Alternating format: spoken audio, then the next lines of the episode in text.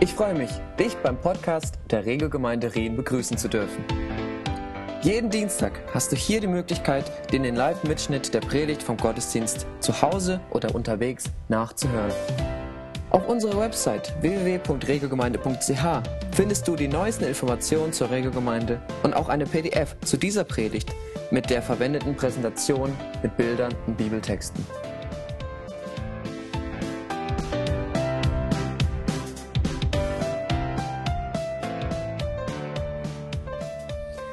Ja, wir machen jetzt Fortsetzung in unserer Serie Meekness and Majesty. Geht es in unserer Serie am Beispiel des Mose, betrachten wir einfach, wie Gottes Kraft in menschlicher Schwachheit zur Vollendung kommt. Und ich habe so wirklich den Eindruck, dass es uns, äh, dass es zur rechten Zeit ist, diese Serie, dass es sehr, sehr viele betrifft, die, die, die nachvollziehen können aus ihrem Leben, die merken, eine Hoffnung dadurch entsteht, dass wenn wir an unsere Grenzen kommen, an unsere Limite, Äh, wie Gott einfach dann noch lange nicht am Ende ist. Wenn wir am Ende unserer Fahnenstange sind, dass Gott sagt, jo, jetzt lass mich mal. Jetzt äh, fange ich erst an. Und Mose hat das auch erlebt. Äh, es hat mal jemand gesagt, nachdem er auch so eine Serie gepredigt hat über Mose, dann kam eine Frau auf ihn zu und hat gesagt, so endlich sieht Mose nicht mehr so aus wie Charlton Heston, aus dem, oder wie heißt er, Charles? Äh, Charlton Heston, genau, aus, der, aus dem alten Klassiker Mose. Da ist, wird oftmals so eine, eine Figur projiziert, die so herzlich wenig mit dem zu tun hat, was dann oft in der Bibel vorgestellt wird. Als Mose das erste Mal beim Pharao war, da war er hinterher in einem ziemlich zerknirschten Zustand und hat diese Fragen gestellt, das Warum? Und warum ist das jetzt so gelaufen? Und er hat die Frage gestellt, wozu hast du mich überhaupt berufen, wenn das hier so furchtbar in der Hose geht? Und er hat gesagt, und wieso überhaupt ich? Ich habe dir doch von Anfang an gesagt, dass ich nicht der richtige Kandidat bin. Jetzt hast es.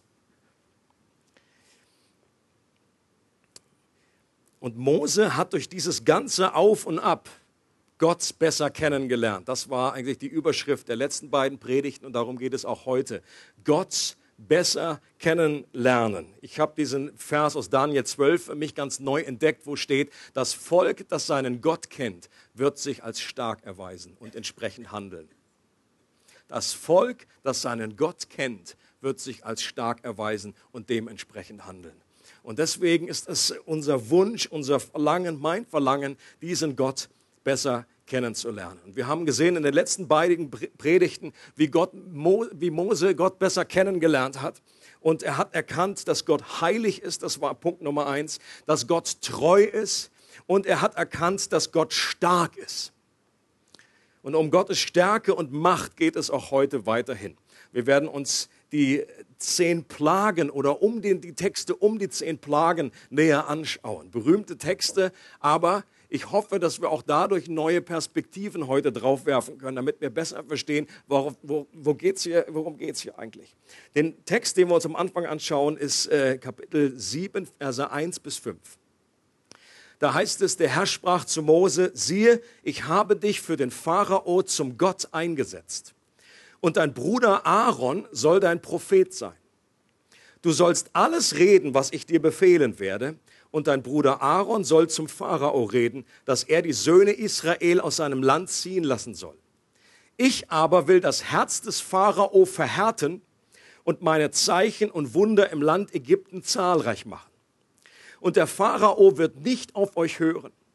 Dann werde ich meine Hand an Ägypten legen und meine Heerscharen, mein Volk, die Söhne Israel, durch große Gerichte aus dem Land Ägypten herausführen.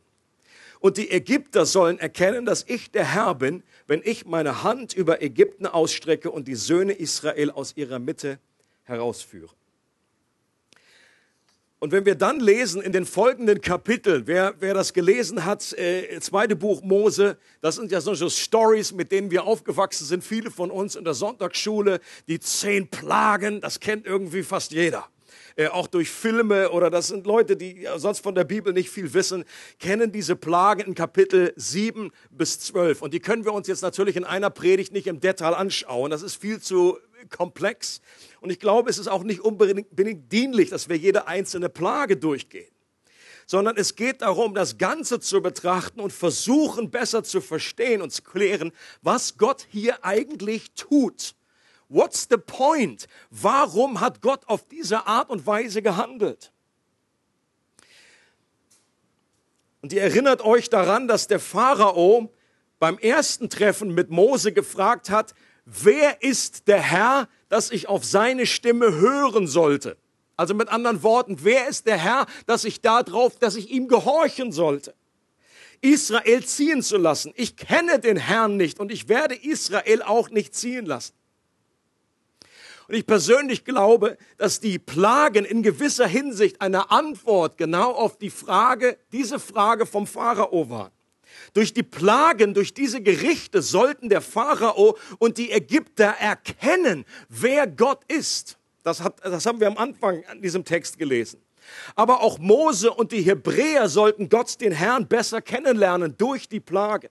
Und auch wir heute können durch diese Gerichte Gott besser kennenlernen und besser verstehen, wie er ist.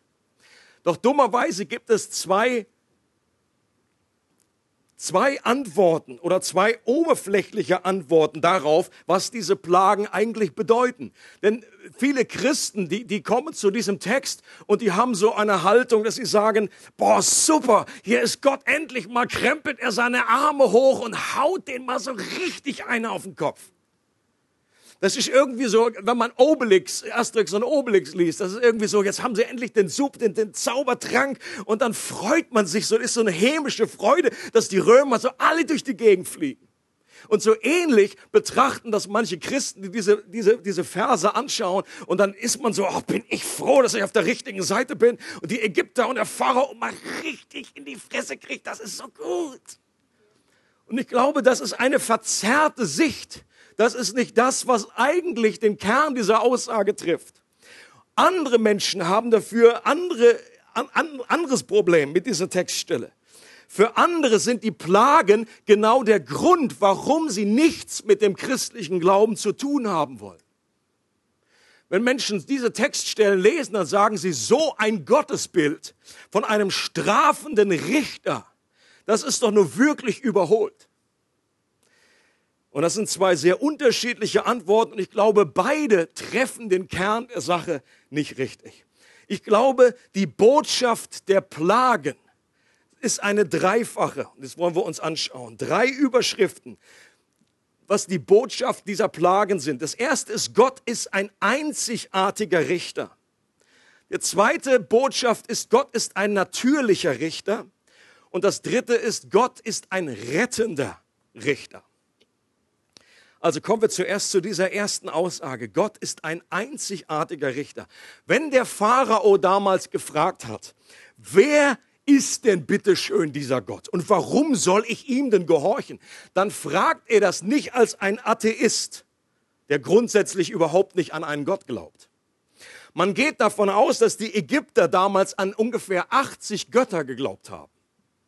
Also das war ihr Weltbild. Es ging nicht darum, dass dieser Pharao gesagt hat, du, ich bin einfach unglücklich, ich glaube gar nicht, dass es diesen Gott gibt. Das war nicht der Punkt, sondern sein, sein Punkt war mehr, warum bitteschön sollte ich nun gerade deinem Gott gehorchen? Was ist an dem so besonders? Das ist einer von achtzig, den kann ich noch gerne dazu nehmen. Aber what's the point? Das war irgendwie so, wie wenn alle Götter irgendwie sich beim TÜV irgendwie anstellen und sagen, hier der Gott Nummer einundachtzig, zieh dir der Zahl und stell dich hinten an.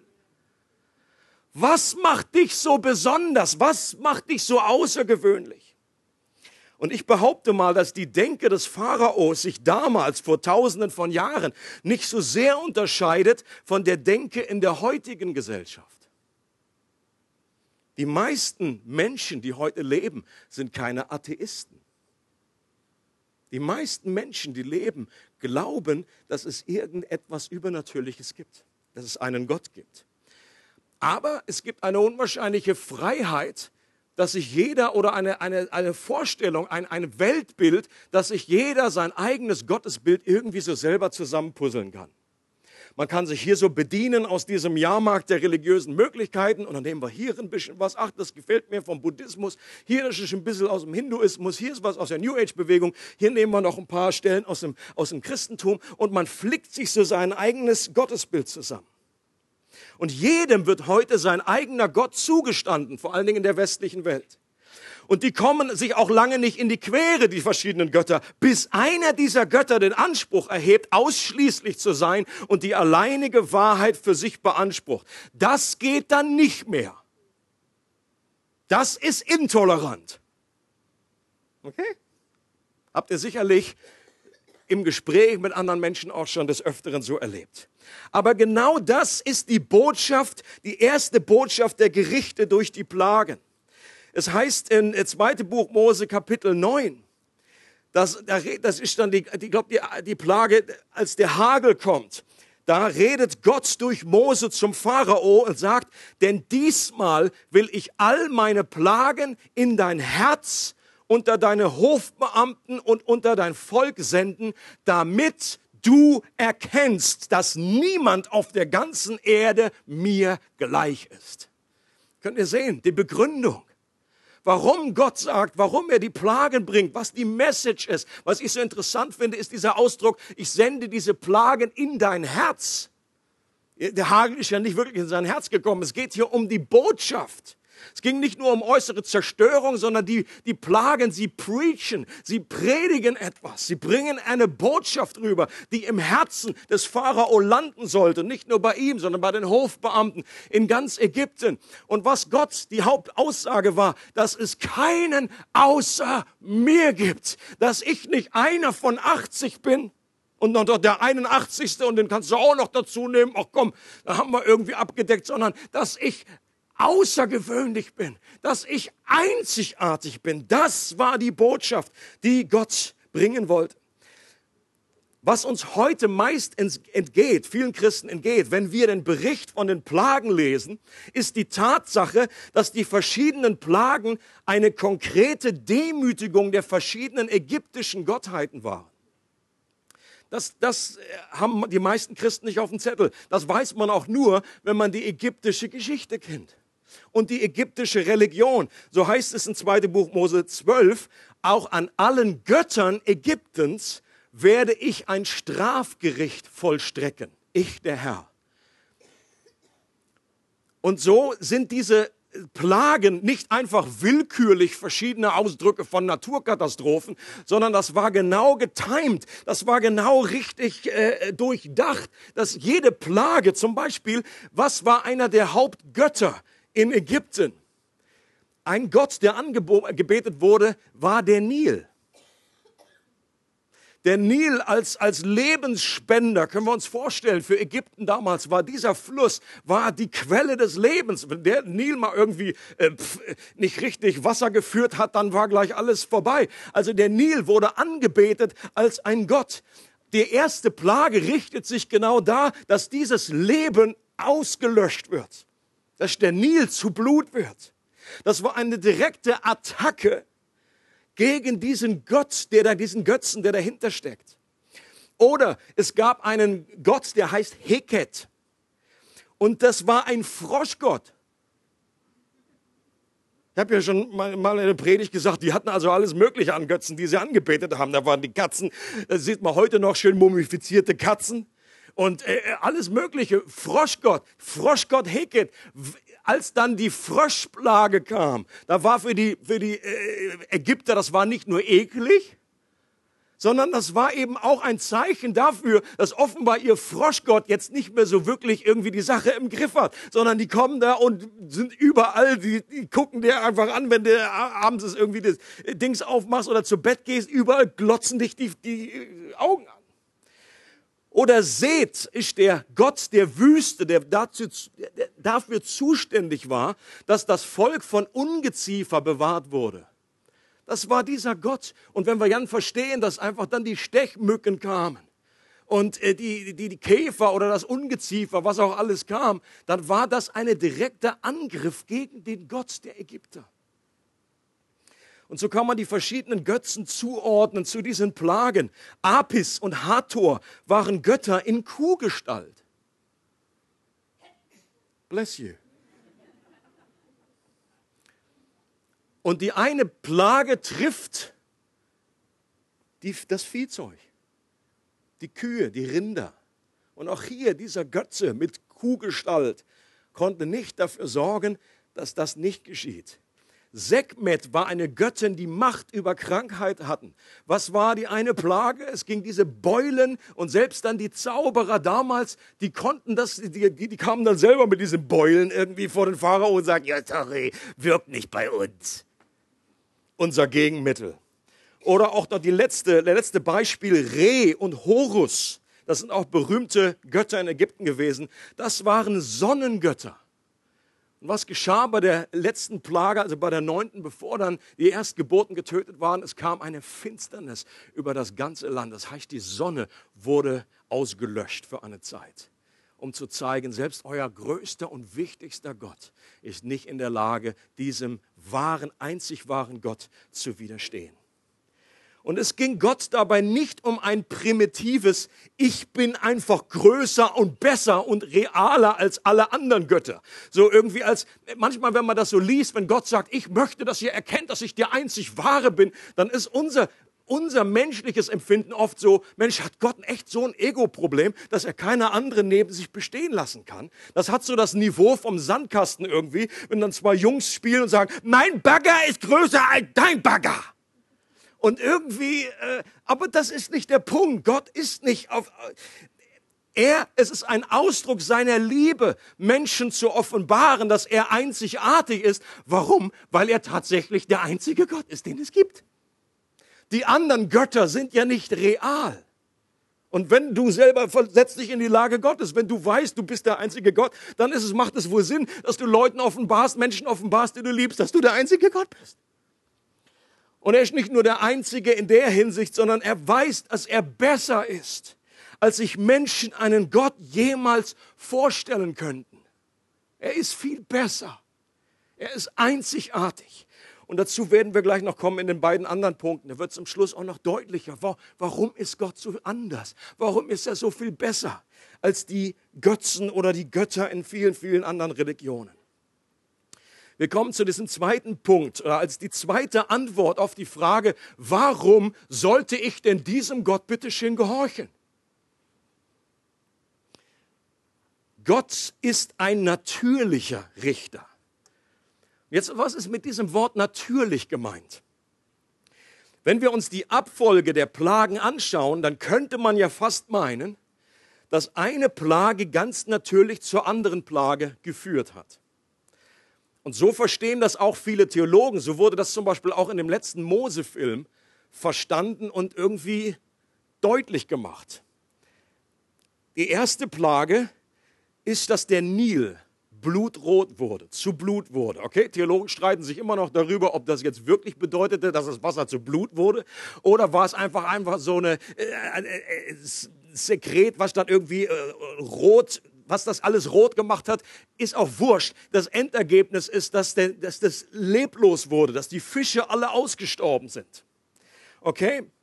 Und die nächste Plage sind was gewesen?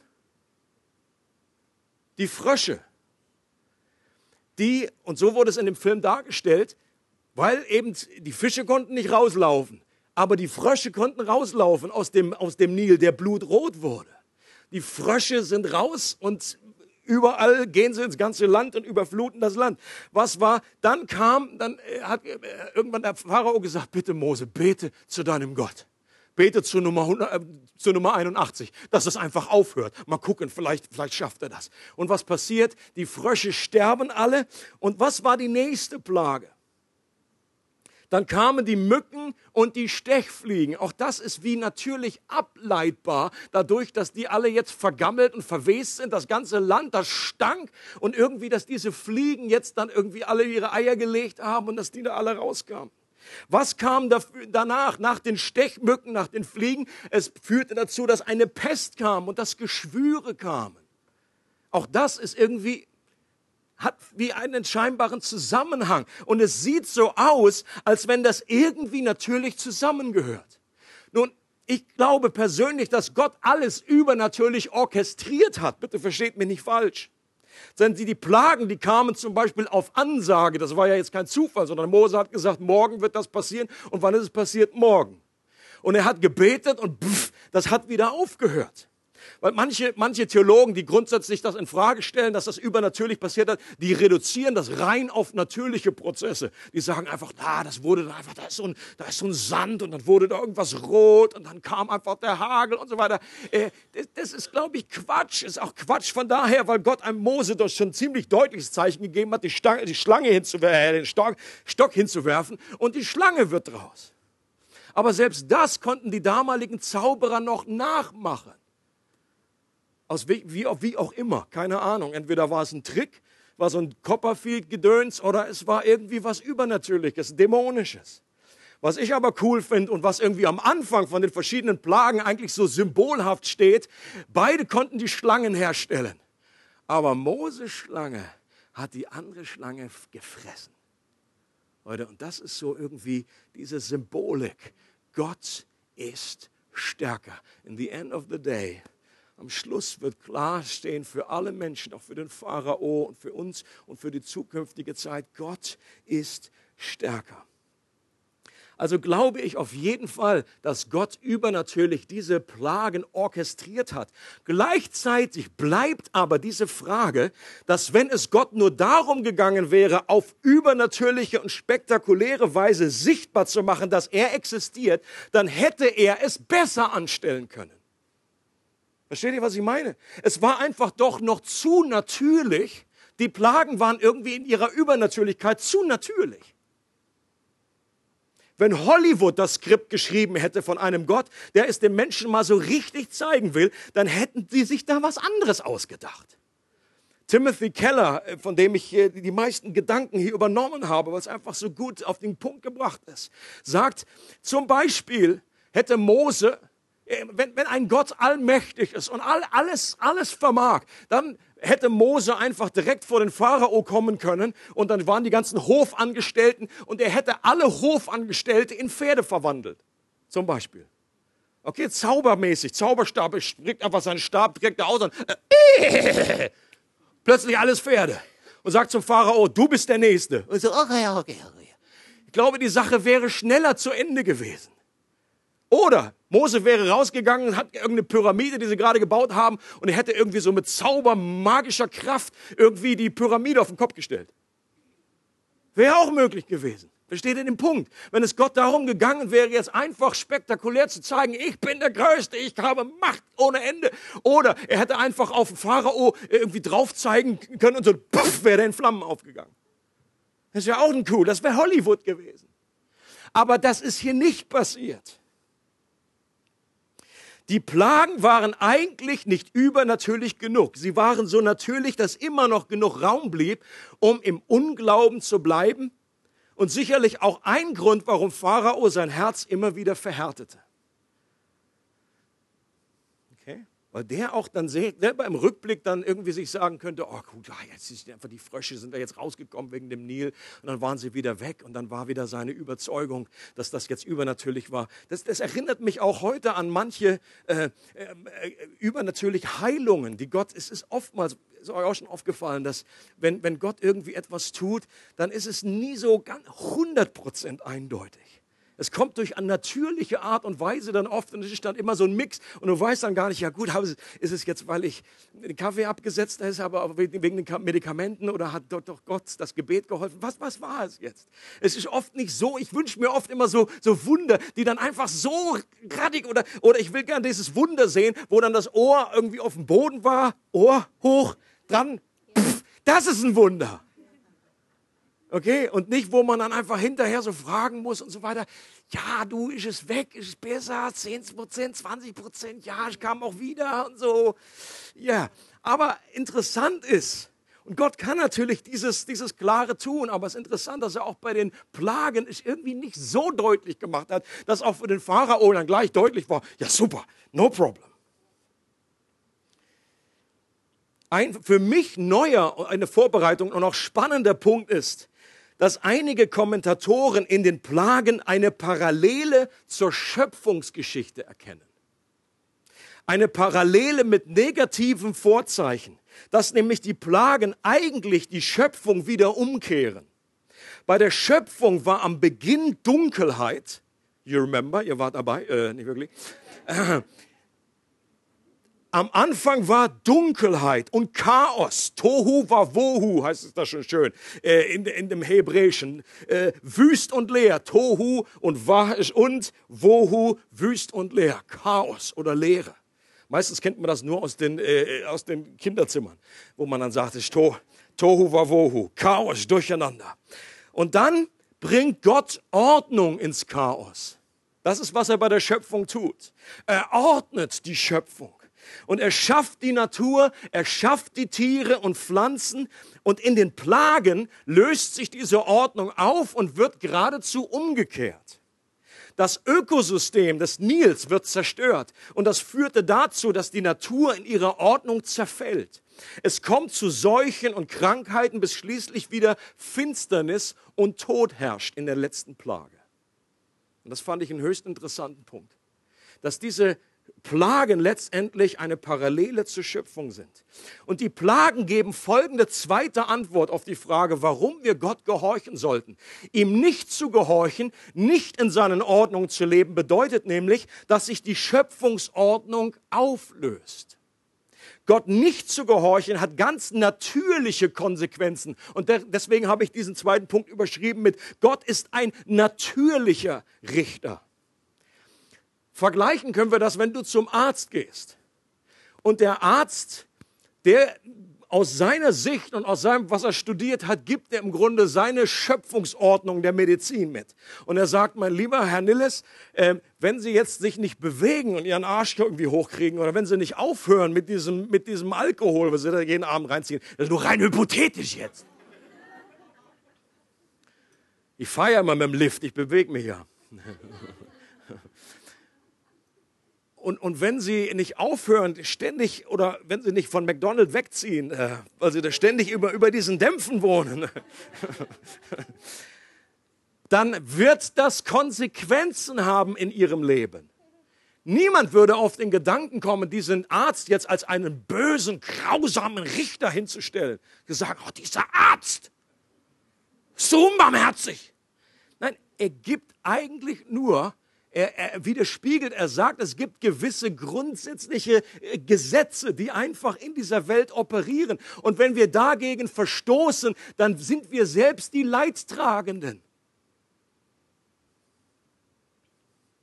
Und bei Gott läuft das vergleichbar, nur auf einer sehr viel komplexeren Ebene. Gott ist unser Schöpfer und er weiß, was gut und hilfreich für uns ist. Und er spricht nicht nur als König zu ihm, zu uns, dem wir gehorchen müssen und jetzt moralisch irgendwie seinen Anspruch erfüllen. Sonst geschieht irgendwie was, wenn wir das nicht tun. Dann komme ich und strafe euch. Das ist so oft das Bild, was man aus diesen Plagen irgendwie mitbekommt. Nein, die Plagen sagen etwas anders aus. Es redet hier von einem liebevollen Schöpfer, der zu uns redet und der die Welt ganz spezifisch geordnet hat und der möchte, dass wir uns nicht unnötig selber schaden. Nichts soll in unserem, zum Beispiel eines der, eines der Gesetzmäßigkeiten, die Gott mitgegeben hat, seinem Volk damals durch die Gebote, aber auch später, als Jesus kam, hat gesagt, es soll nichts in unserem Leben wichtiger sein als Gott selbst. Das ist eine Gesetzmäßigkeit. Und wenn das nicht geschieht in unserem Leben, dann kommt Gott nicht und muss aktiv eingreifen und uns mal richtig die Blitze um die Ohren hauen und uns mal richtig strafen. Das muss er gar nicht tun, weil es von alleine passiert, dass unser Leben aus dem Gleichgewicht kommt. Wenn die Gottes Herrlichkeit nicht die Mitte ist, die Sonne, um die sich alle Planeten drehen, dann fliegen unsere Planeten auseinander. Dann werden automatisch andere Dinge zum Wichtigsten und zum Götzen in unserem Leben. Wenn zum Beispiel die Arbeit wichtiger ist als, als alles andere, dann, dann wissen wir ganz genau, vielleicht aus unserem eigenen Leben, vielleicht aus, aus Freunden, die wir kennen, dann, kann, dann führt das oft dazu, zu einem Breakdown, zu irgendwelchem äh, Burnout oder dass die Ehe einfach den Bach runtergeht. Warum? Weil man einfach verheiratet ist mit der, mit der Arbeit. Und weil keine Zeit mehr bleibt. Äh, das ist eine Auswirkung, wie die Schöpfungsordnung, sie degeneriert und wie sie auseinanderbricht. Oder wenn wir unser Herz an das Geld hängen, wenn die Liebe zum Geld die zentrale Motivation in unserem Leben wird, dann wird das dazu führen, dass wir mehr und mehr in Probleme hineingeraten. Im ersten Timotheusbrief heißt es, dass die Menschen, die, die, die, die das Geld lieben, sich selbst mit vielen Schmerzen durchbohren. Und genau das passiert, wenn wir Geld zu unserem zentralsten Wert machen in unserem Leben. Das kannst du sehr gut nachvollziehen bei Menschen, die irgendwie in kurzer Zeit äh, zu viel Kohle gekommen sind. Die berühmt geworden sind, wo du gedacht hast, Mensch, war das ein nettes Mädchen früher. Die habe ich noch gesehen, das war noch ein Disney-Film, da war sie noch so schnuggelig. Und kaum hat sie Geld und Einfluss und Macht, drehen die durch. Sie fallen auseinander, ihr Charakter geht einfach kaputt. Oder du stürzt dich in Schulden. Oder auf, der, auf einer anderen sozialen Ebene. Jesus macht uns darauf aufmerksam, dass wir, wenn uns irgendjemand verletzt hat, vergeben sollen dieser Person. Wenn wir nicht vergeben, dann hat das natürliche Konsequenzen, dass wir bitter werden, dass wir innerlich vergiften. Und das führt zur seelischen Krankheit, das führt auch zu äh, äh, körperlichen Krankheiten. Und Gott muss in so einem Fall nicht aktiv richtend eingreifen, sondern du hast nicht vergeben, das wirst du zahlen. Das muss Gott gar nicht tun. Es ist der normale, natürliche Verlauf dieser Welt, wenn wir Menschen nicht vergeben. Gott kommt einfach und macht uns darauf aufmerksam und sagt, bitte vergebt einander. Und sonst wird genau diese Gesetzmäßigkeit eintreffen. Genau dieselbe Gesetzmäßigkeit der Gravitation, wenn du auf dem Berg stehst und machst ein Selfie und gehst zu weit rückwärts, ja, dann war es das letzte Selfie. Leider auch schon passiert, habe ich neulich gelesen, dass irgendwo in Portugal, da waren, waren ein paar an ihrem Hochzeitstag. Die haben, wollten ein Selfie machen am Hochzeitstag und sind beide untergestürzt. Ich dachte, ich bringe euch diese Information, weiß nicht, ob sie hilft.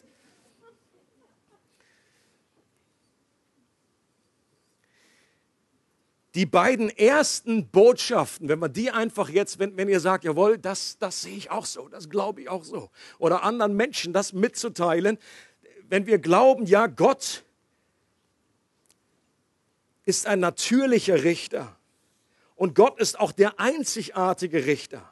Doch das alleine reicht nicht aus. Reicht nicht aus. Wenn wir das nur bejahen, dann gehorchen wir nur aus Angst vor den Konsequenzen und nicht, weil wir das aus Liebe tun.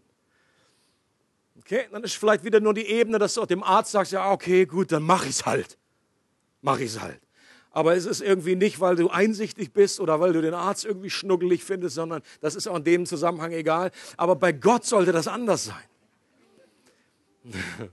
Bei Gott solltest du es tun. Auf lange Sicht wird es nie, nie klappen, wenn du einfach sagst, ja gut, dann mache ich es halt.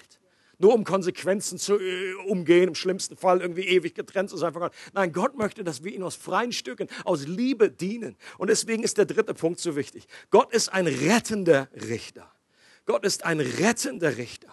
Und die dritte Botschaft der Plagen ist, dass sie Gott nicht in erster Linie dazu geschickt hat, um zu vernichten, sondern um zu retten. Das ist das Verrückte. Wenn wir das einfach nur so quer lesen, dann denken wir immer, hä, Pff, tolle Rettung, was ist denn das für eine Rettung? Da ist doch einfach, der wird noch Sachen kaputt gemacht. Das sieht doch nicht nach Rettung aus.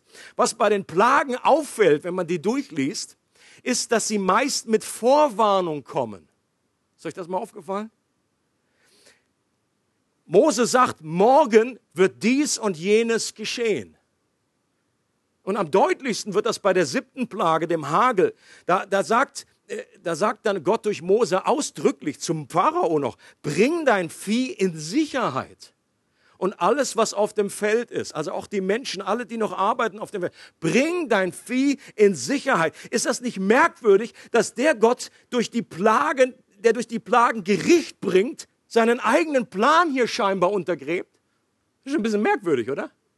Wenn es, wenn es wirklich nur darum ging würde, dass, dass Gott erstmal so richtig der strafende Gott, wie das so in manchen irgendwie äh, griechischen Mythologien dargestellt wird, der Gott, der Blitze schickt und der Menschen kaputt macht. Wenn es darum gehen würde, dass Gott jetzt in Ägypten mal so richtig aufräumt und dass er maximalen Impact hat, dann, dann wäre es ziemlich blöde Strategie, wenn man vorher das mit Ansage macht. Dann hätte ich das nicht vorher angesagt. Oder möglichst in der Nacht irgendwie, wenn es keiner mitbekommt, sondern dann kommt der Hagel und alle wurden getötet. Nein, das ist eben nicht, was hier passiert. Die Plagen wurden gesandt, um natürlich, das ist uns klar, die Hebräer zu retten. Denn das war die Art und Weise, wie sie aus dieser Gefangenschaft herausgeführt wurden. Durch die Gerichte werde ich mein Volk aus dem Land Ägypten herausführen, sagt Gott. Und dann in zweiter Mose neun steht folgende Bibelstelle. Denn schon jetzt, da sagt, redet Mose wieder im Auftrag Gottes zu, zum Pharao. Denn schon jetzt hätte ich meine Hand ausstrecken und dich und dein Volk mit der Pest schlagen können, sodass du von der Erde ausgetilgt worden wärest. Aber eben deshalb habe ich dich bestehen lassen, um dir meine Macht zu zeigen und damit man auf der ganzen Erde meinen Namen verkündet. Leute, und das ist eine wichtige Info, die Gott uns hier gibt. Warum hat Gott diesen Pharao, warum hat er so geführt, dass viele Wunder letztendlich sichtbar wurden? Weil durch die Plagen selbst, weil sie Teil wurden einer Erlösungsstory, einer Erlösungsgeschichte, ist vielleicht die, die, die zentralste Geschichte im Judentum und ist noch bis heute eine Geschichte, die durch Jahrhunderte, Jahrtausende und durch die ganze Welt hin und her läuft und deren Echo immer wieder zu hören ist, die gar nicht mehr aufhört. Eine Erlösungsgeschichte, die wir noch heute, die uns heute noch sagt, Gott ist ein Gott, der rettet. Und damit das passiert, war es nötig, dass diese ganzen Plagen, diese Zeichen und Wunder geschehen, auch durch die Verhärtung dieses Pharao, dass wir, dass daraus eine Story wird, die in Ewigkeit erzählt wird. Und die überall da, wo Gott verkündet wird, auch weitergegeben wird. Und das erklärt auch, warum es Gott so geführt hat, dass das Herz des Pharaos so unbußfertig und so verhärtet blieb, weil es deswegen umso mehr Zeichen und Wunder geschehen konnten. Hätte der sich sofort irgendwie bekehrt und dann gesagt, ja, okay, gut, alles klar, mach ich. Ich glaube auch an diesen, kannst du mit dazu nehmen, einundachtzig. Aber das hat er nicht getan und so wird es ausgedrückt, Kapitel elf, Vers neun, der Pharao wird nicht auf euch hören, sagt Gott zu Mose, damit meine Wunder im Land Ägypten zahlreich werden. Das ist der Grund. Damit meine Wunder im Ägypten zahlreich werden. Und auf diesem Hintergrund kann man auch besser verstehen, eher verstehen, worüber einige Christen immer wieder stolpern. Nämlich zum Beispiel an diese Tatsache, wenn du das mal gelesen hast, dann bist du mit Sicherheit darüber gestolpert, dass hier einerseits steht, Gott verhärtete das Herz des Pharaos und dann steht an vielen anderen Stellen, der Pharao verhärtete sein eigenes Herz. Ja, schon jemand aufgefallen? Und jeder Christ fast fragt sich, ja, was denn nun? Was darf es denn sein? Wer verhärtete nun wen? Verhärtete Gott das Herz des Pharaos oder verhärtete er sich selber oder irgendwie beides? Aber wie passt das irgendwie zusammen? Einige Kommentatoren versuchen das dadurch aufzulösen, dass Gott nur auf die Verhärtung des Pharaos reagiert hätte. Das Problem ist, es passt aber nicht genau zusammen mit dem, was in der Schrift eigentlich gesagt wird. Denn da wird gesagt, bevor der, bevor der Pharao das überhaupt gehört hat, die Botschaft, das sagte Gott schon zu Mose, ich werde das Herz des Pharaos verhärten. Das war schon vorher mit Ansage klar. Und es passt auch nicht zu der, zu der Antwort, die Paulus in Römer neun bringt. Da wird das genau aufge, aufgegriffen, diese Story mit dem Pharao. Wie ist das möglich, dass Gott verhärtet und dann gleichzeitig ihn noch zur Verantwortung zieht? Hilfreich hat Luther, unser Martin, äh, hat hier bemerkt, dass Gott den Pharao nicht aktiv verhärtet hat, sondern passiv.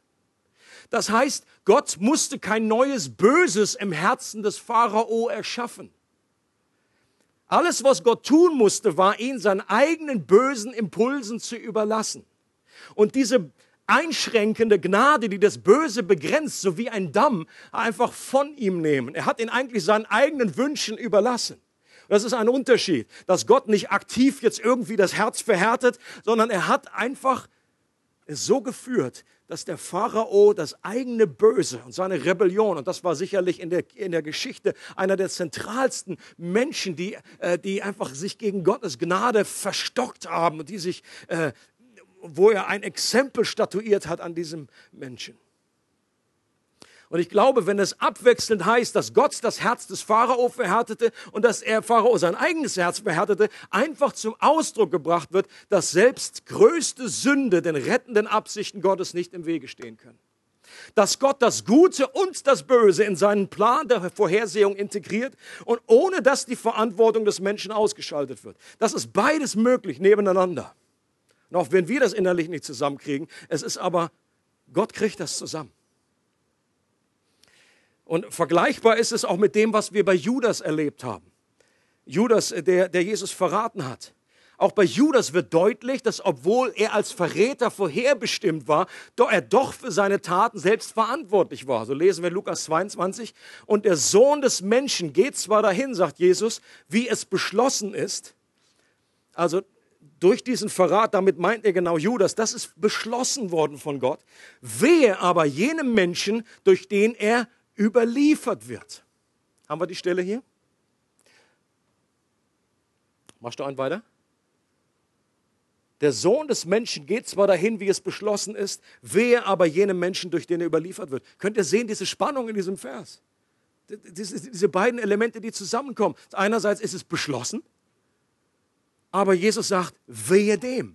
Er sagt nicht, ja, pf, der ist ja raus aus der Nummer, konnte ja nichts anderes machen. Es ist ja beschlossen worden über ihn. Nein, er sagt, das gehört zusammen. Und genauso gehört es auch beim Pharao zusammen. Gott hat ein, ein souveränes Werk ge- gemacht, einen, einen souveränen Plan, der entfaltet. Pharao war Teil dieses Plans. Aber das bedeutete trotzdem, ist Pharao verantwortlich für seine Tat.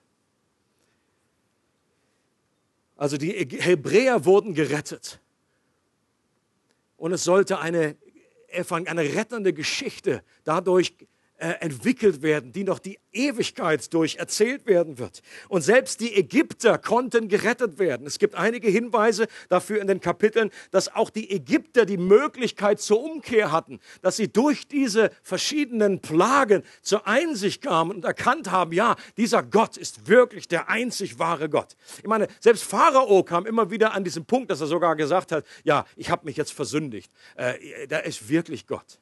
Ja, aber das waren alles nur so Scheinbekehrungen. Das war, ging eigentlich nur darum, ah, jetzt, lass mich in Ruhe, mach, dass die Frösche wegkommen. Es ging eigentlich nur um die Konsequenzen. Erleben wir heute auch, dass Menschen einfach dann auch sagen, ja gut, dann probier es halt aus mit dem Jesus. Oder dass sie eigentlich nur eine Versicherung wollen, dass sie irgendwie, äh, irgendwie dann in den Himmel kommen. Das, das reicht nicht aus. Das ist keine echte herzensmäßige Umkehr. Dazu braucht es immer noch dieses Wunder, das Gott schenkt und dass Gott uns die Augen da öffnet. Was Gott so einzigartig macht, da sind wir wieder bei diesem ersten Punkt, dass Gott der einzigartige Retter ist. Dass er nicht vor der Alternative steht, entweder zu richten oder zu retten, sondern dass er durch seine Gerichte hindurch rettet. Macht das Sinn?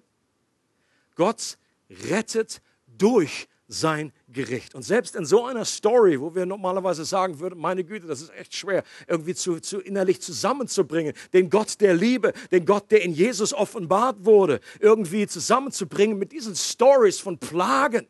Aber hier erleben wir auch, wenn wir aus dieser Sicht das sehen, dass diese Plagen letztendlich ein Ausdruck der rettenden Liebe Gottes waren.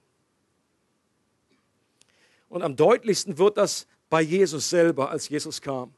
Es ist interessant, dass die meisten Wunder, die Jesus gewirkt hat, die Schöpfungsordnung wiederhergestellt haben. Sie waren keine rohe Demonstration der Allmacht Gottes, die der Schöpfung irgendwie zuwiderlaufen. Das, das ist wiederum Hollywood, wenn ihr den Bruce Almighty gesehen habt, den Film. Ähm, wo dann auch, wo Gott irgendwie äh, sagt, gut, kann ich jetzt mal irgendwie für eine Woche, bist du jetzt Gott. Dann haben die die Rollen getauscht. Dann gesagt, oh, super, dann habe ich ja all, bin ich allmächtig und so weiter. Äh, und, äh, und dann hat Gott in, dem, in Anführungsstrichen eine Sache gemacht, und zwar hat er ihm plötzlich sechs Finger gegeben. Remember this Szene? Okay? Das hat Jesus nie gemacht. Das wäre nicht die Schöpfungsordnung wiederherstellen. Das wäre Zauberei. Okay?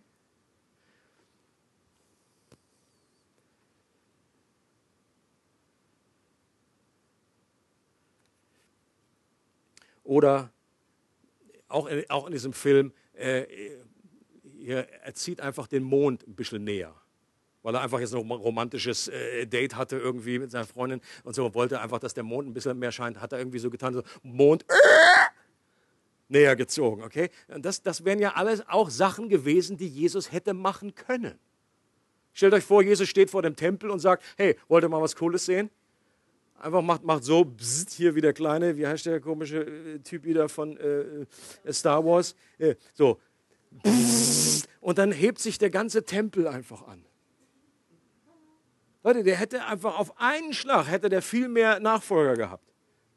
Alle hätten an ihn geglaubt. Die sagen, okay, Kreuzigung können wir abblasen, nein, er ist wirklich der Sohn Gottes. Okay, das ist Zauberei, das ist irgendwie, was er hätte machen können, was er aber bewusst nicht gemacht hat. Nein, was Jesus macht, er stellt die Schöpfungsordnung, das, was zerfallen ist, was kaputt gegangen ist, stellt er wieder her. Er heilt das Zerbrochene. Menschen, die blind sind, die macht er wieder sehend. Leute, die einen verkrüppelten Arm haben, streck mal aus, stellt er wieder her. Menschen, die gestorben sind, die weckt er wieder auf von den Toten. Das alles Alles das, was dadurch entstanden ist, durch diesen Zerfall der Schöpfung. Jesus kommt mit diesen, mit diesen Wundern und sagt, ich kehre das wieder um. Das war der Punkt. Und noch wichtiger als das, was Jesus durch sein Leben bewirkt hat, war das, was er durch seinen Tod bewirkte. Als Jesus nämlich am Kreuz starb, heißt es was? Dass drei Stunden lang eine Finsternis über das Land kam. Genau wie die letzte Plage. Eine Finsternis kam über das Land. Und die Erde erbebte und die Felsen zerrissen. Auch hier ein Zeichen dafür, dass die Natur desintegriert und auseinanderfällt. Und alles deshalb, weil Jesus vom Vater getrennt war, als er ausgerufen hat, mein Gott, mein Gott, warum hast du mich verlassen? In dem Moment war Jesus getrennt von seinem himmlischen Vater. Und das führte genau dazu, wie die Plagen letztendlich äh, anzeigen, dass wenn wir uns lösen von Gott, wenn wir ihm nicht mehr gehorchen, weil in dem Moment zur Sünde gemacht wurde, zum Ungehorsam, dann zerfällt unsere gesamte Welt, der Kosmos, die ganze Natur implodiert und fällt auseinander. Und Gott, in dem Moment wurde der Richter der Welt selbst gerichtet. Und das macht Gott so einzigartig. Das hast du in keiner anderen Religion. Jesus ist gekommen und hat gesagt, ich, mir ist das alles Gericht übergeben von meinem Vater. Ich bin der Richter. Und was macht dieser Richter, der alle Macht hat? Er lässt sich selber richten. Für dich und mich, damit wir nicht mehr gerichtet werden müssen.